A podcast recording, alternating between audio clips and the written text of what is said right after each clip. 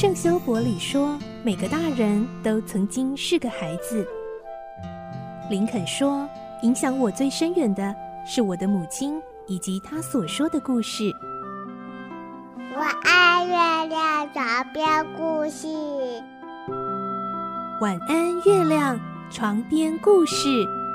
小青姐姐邀请每一位大孩子、小孩子一起听故事，不管多忙，也要和你一起听故事。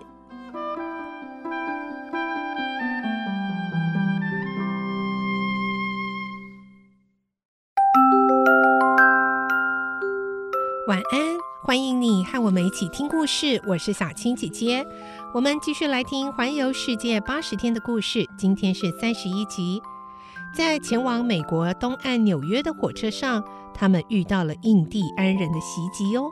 来听今天的故事，《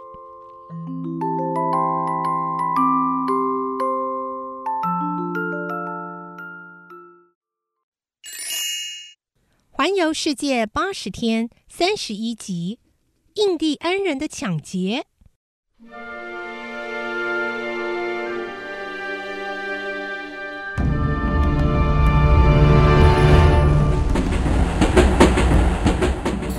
车有惊无险地通过麦迪逊湾大桥后，就十分顺利地一路前进，直达雪伊斯岭。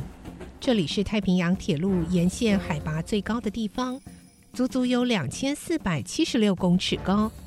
从旧金山出发来到这里，已经花费了三天三夜的时间。照这种行驶速度来看，很可能像预估的一样，在四天四夜之后抵达纽约。隔天早上八点，火车开到了距离奥马哈大约五百七十公里的地方。霍格、费克和俄达仍然以玩扑克牌来打发搭火车的单调时光。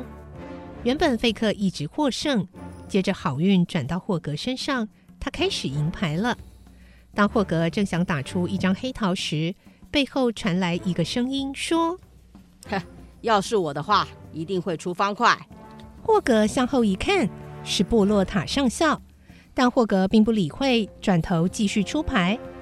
布洛塔看到玩牌的原来是霍格，就用轻蔑的语气说：“哼，是你啊。”英国绅士，我建议你还是出方块吧。霍格对布洛塔的话毫无反应，自顾自地打出黑桃。你应该出方块的，难道你连扑克牌也不会玩？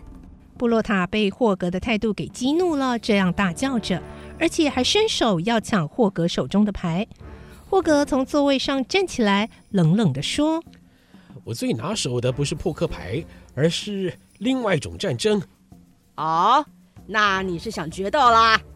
俄达听到了，脸色瞬间变得苍白，想阻止他们，但霍格却温柔地拍拍俄达的肩膀，说：“别担心，不会有事的。”费克一下子站到霍格与布洛塔之间，瞪着布洛塔说：“该决斗的是我们两个，因为你还欠我一拳。”霍格插嘴说：“哎，费克先生，请别介入这件事。”我受到这个美国佬的侮辱，非要他败在我的手下不可。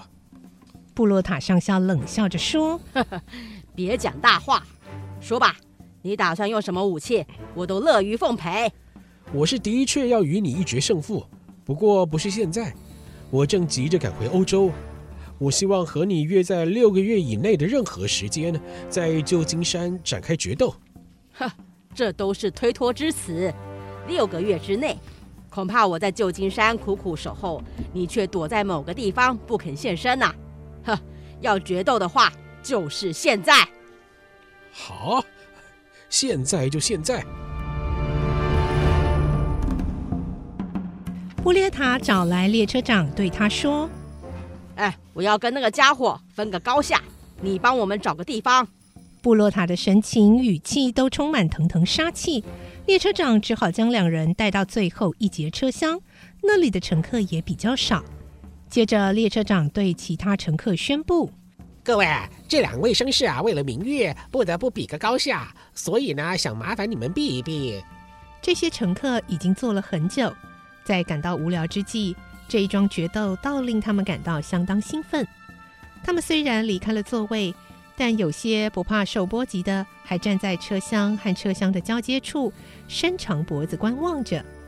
霍格与上校各自拿着六连发的手枪，分别站在车厢前后，就等列车长拉响汽笛时，准备马上向对方开枪射击。两人摆好了姿势，这时突然传来一阵吼叫和枪响，但声音并不是来自霍格或布洛塔。霍格和布洛塔同时朝声音响起的方向看去，只见一群印第安人。正从马背上敏捷地像飞奔的火车扑跳过来，像章鱼似的吸附在每个可以攀爬的地方。那些印第安人有的披散长发，有的戴着羽毛头饰，个个表情凶狠，看得出来他们是来抢劫的。印第安人有如马戏团的特技演员，跳上火车，又攀爬到窗口或车厢入口。单手举起枪来，一阵扫射，乘客们也立即拿起防身武器展开反击，双方你来我往，战况非常激烈。同时，火车司机和铲煤的工人被酋长和他带领的几名属下用斧头的柄击昏了。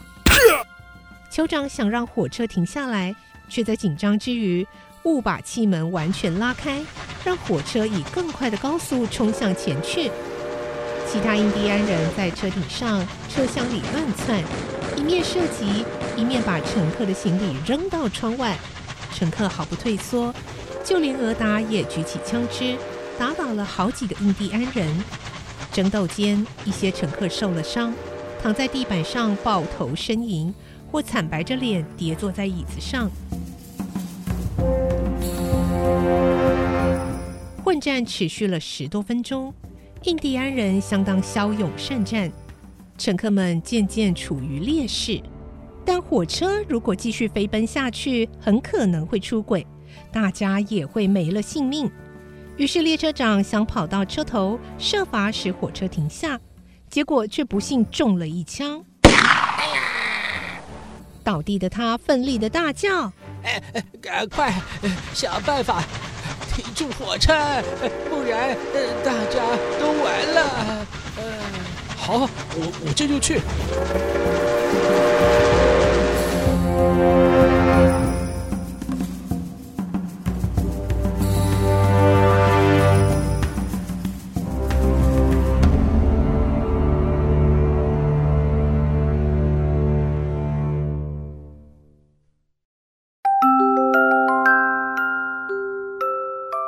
怎么办呢？这场印第安人的抢劫袭击，到底最后霍格和帕斯巴德他们能顺利脱困吗？明天再继续来听环游世界八十天的故事。我是小青姐姐，祝你有个好梦，晚安，拜拜。小朋友要睡觉了，晚安。